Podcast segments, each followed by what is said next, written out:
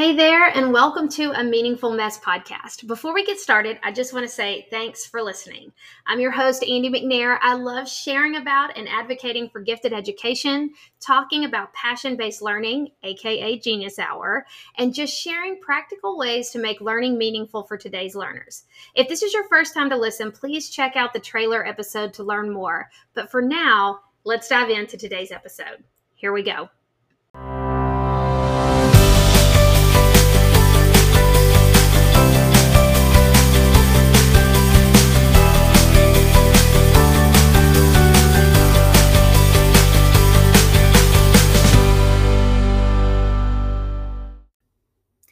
Welcome back to episode 73 of A Meaningful Mess Podcast.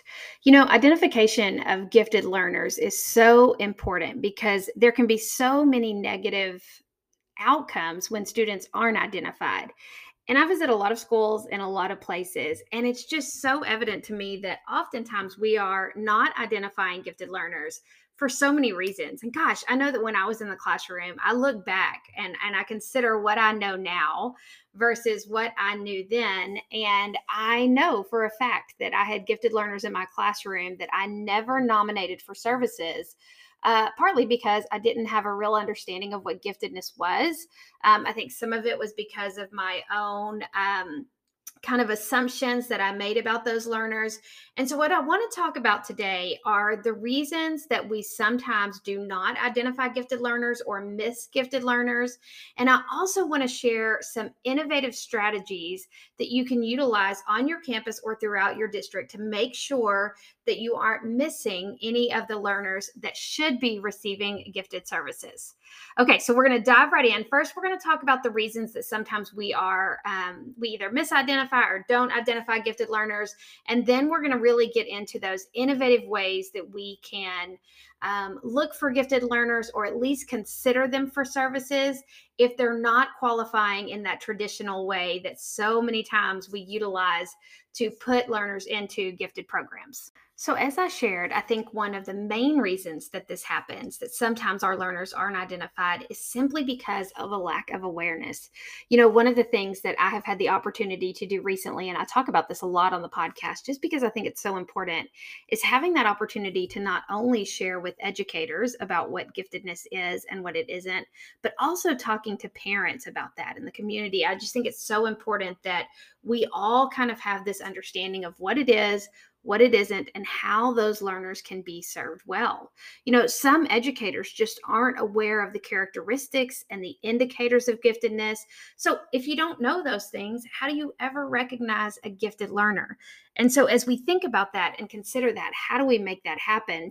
I think one way to do that is to make professional learning around gifted education a priority.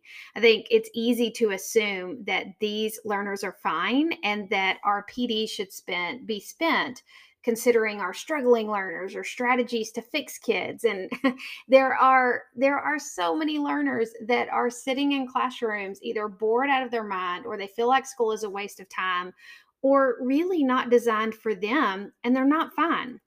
And so it's important that we take the time to understand what giftedness is, what it isn't, and how we can serve them well. And that awareness is huge.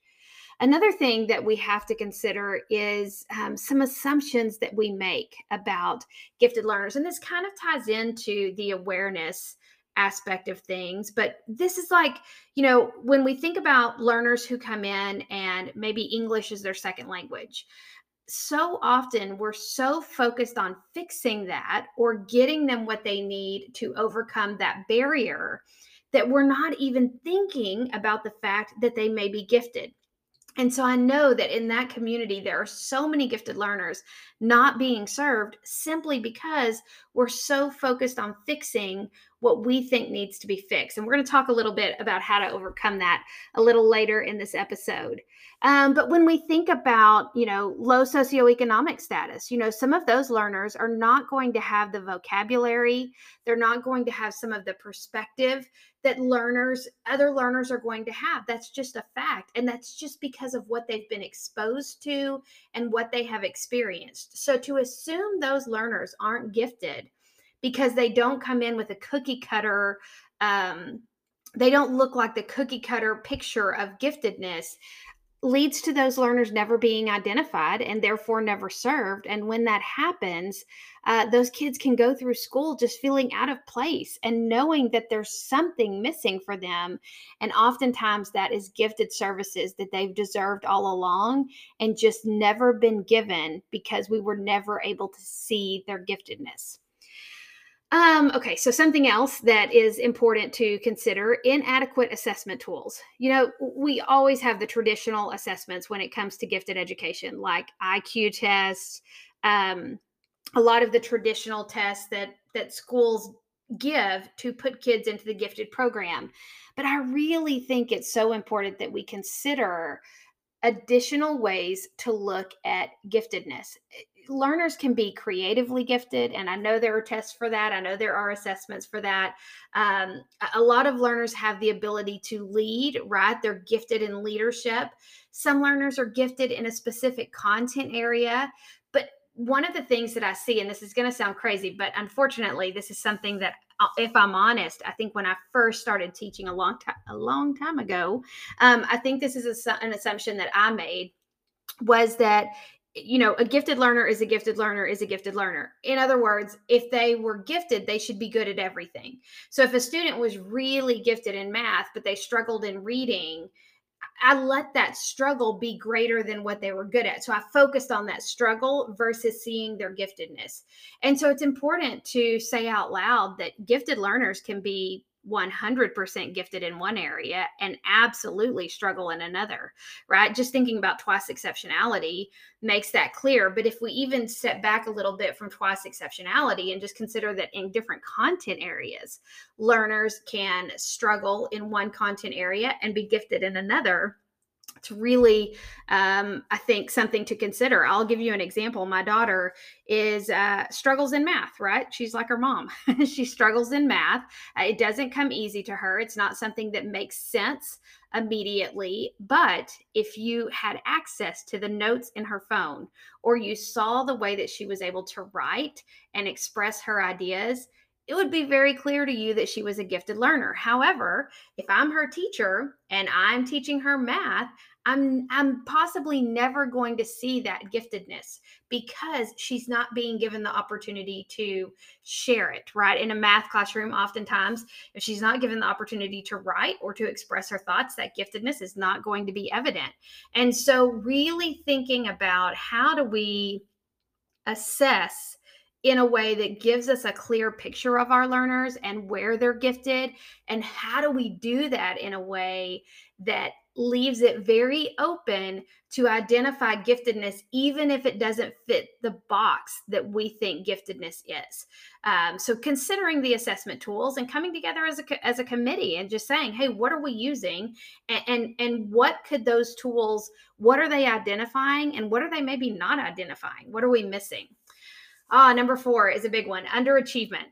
This is, we see this a lot with gifted learners, and it really ties to kind of what I just said. Sometimes if they're struggling in a classroom, sometimes it's not because they don't understand something or they're not good at it. It could be because they're underachieving, which means they're not performing at their full potential.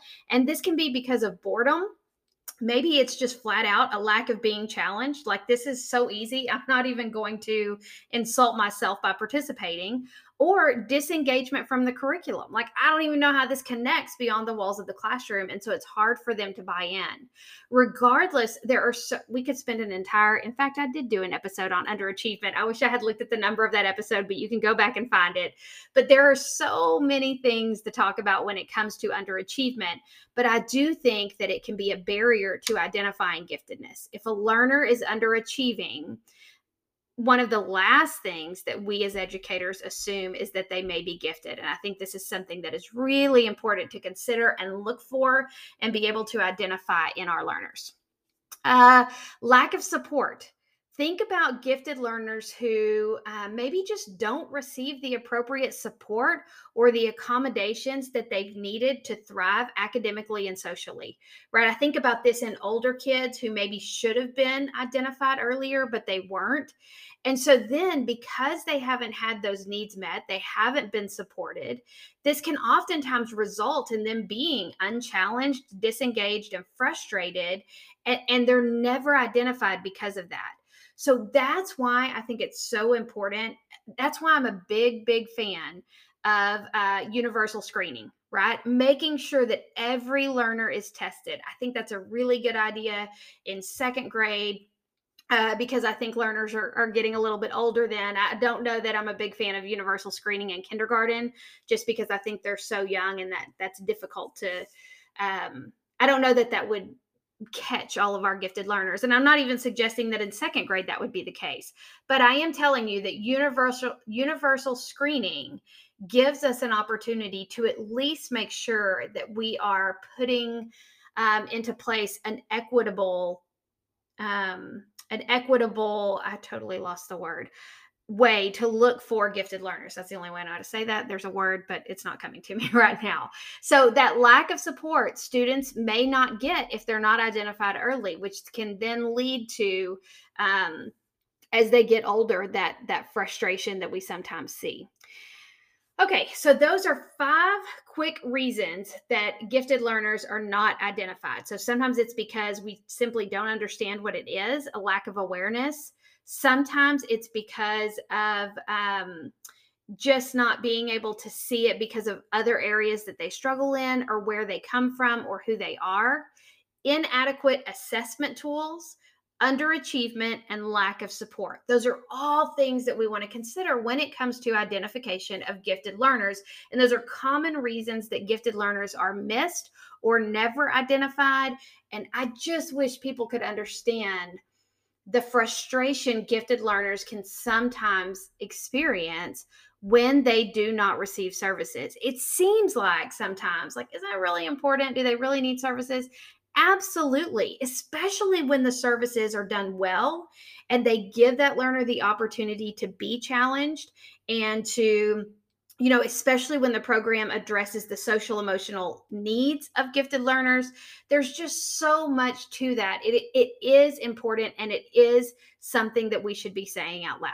So let's talk about some innovative ways that we can identify gifted learners, because, you know, we talked about the traditional assessments, the things that a lot of districts do, but look, you could probably have seen this one coming. This is not a secret, but I think that Genius Hour and passion-based learning is a great way to look for and identify gifted learners. I know a lot of districts that do portfolios and that look for giftedness in those portfolios. Genius Hour is a really great way to make that happen, because what you're doing is you're giving that learner an opportunity to pursue an area of interest or an area of passion, and then to make an impact based on that interest or passion. And throughout that process, there are so many opportunities to see giftedness that won't always fit into that traditional school box. I say this all the time on the podcast, but just in case you haven't heard me say it before, you know, there are kids at school that are never going to pass a unit test, but they can go home and put a car back together, or they can go home and speak 3 languages. And I don't care who wants to argue this point, like, that's giftedness, right? That's important. And so we may not see that, though, if they're never given the opportunity to do something outside of the traditional classroom experience. And Genius Hour is just that. So finding a way to fit that in, I think, can be really powerful. Okay. Strengths first mindset. This is a big deal. My hope is that campuses and districts are already doing something like this, but just in case you're not, I know some of you are going to hear this and be thinking like, oh, we do something very similar to that. And you may not call it strengths first mindset, but this is kind of what I'm talking about. This is the idea that before you ever talk about a learner's weaknesses, you always talk about their strengths first. Whether that is, you know, let's say a learner is having difficulty and you go in to talk to the administrator about it, you're not going to talk about what that student doesn't do well until you first say what they do well. when you're talking with a colleague in the teacher's lounge and you're discussing a student, you're discussing a learner and what they're capable of and what they do, before that conversation starts, you're going to address what they do well. This can be most powerful with parents, right? And this is what I think a lot of you guys probably already do. But in a parent conference, regardless of what that conference is for, if you're going to bring a parent in and you're going to talk to them about their learner or their child and how they do at school, if you jump right into weaknesses first and where that kid is struggling, those parents are going to be defensive. I can tell you that because I'm a parent, right? We all know that. Like, that's our kid. And we want to know that you know what they can do well before we hear you address what they don't do well. So leading off any meeting, any conference with, hey, look, this is what I see, that these are the areas where they're really killing it. This is where they're doing things well. That just sets the tone. And I've been in that situation. I've been in a parent meeting where I went in completely defensive.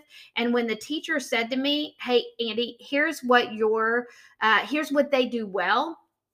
Instantly, the walls were down and I was ready to listen to them because I knew they saw my kid for who they were.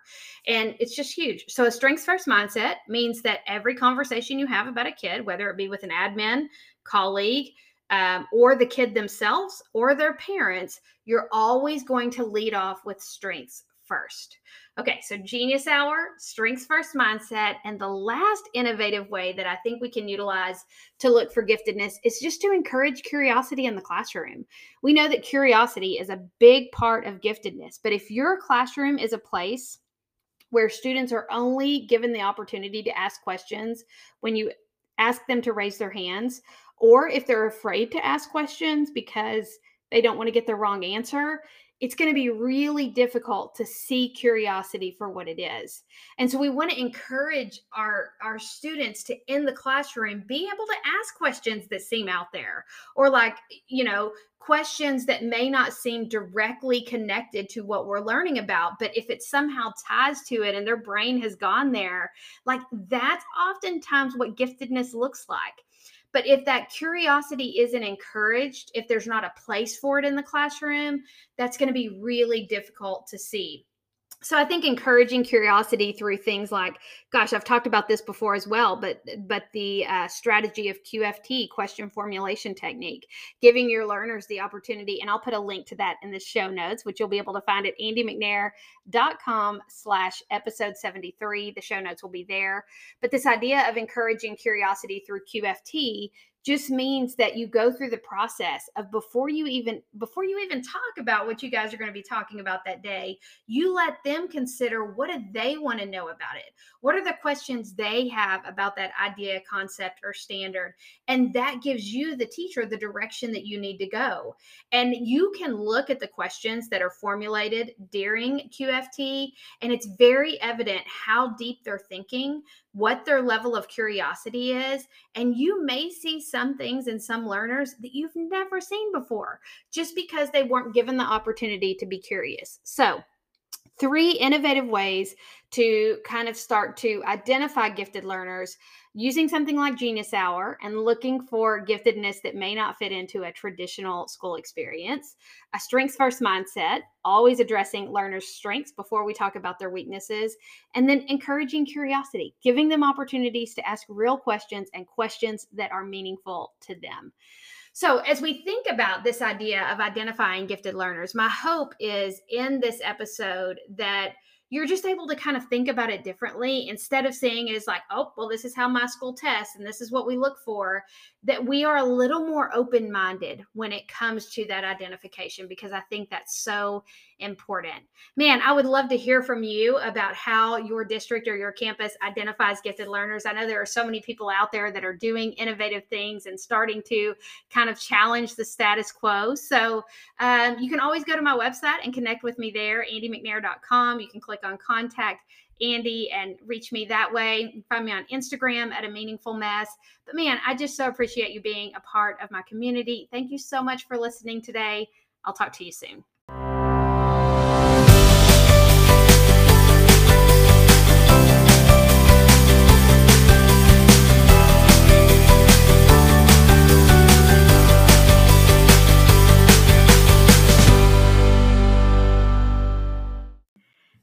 you so much for taking time out of your day to learn with me today. I absolutely love this community and enjoy sharing and learning with you. Check out today's episode notes by swiping up in most podcast apps. If you'd like to learn and connect more, you can follow me over on Twitter at McNairAN3, and you can find me on Instagram and Facebook at A Meaningful Mess. You can always find tons of resources, inspiration, and information over on my website, andimcnair.com. Be sure to check out my blog, Genius Hour resources, and so much more. Enjoy the rest of your day, and as always, I hope that today's episode has inspired you to find meaning in your mess.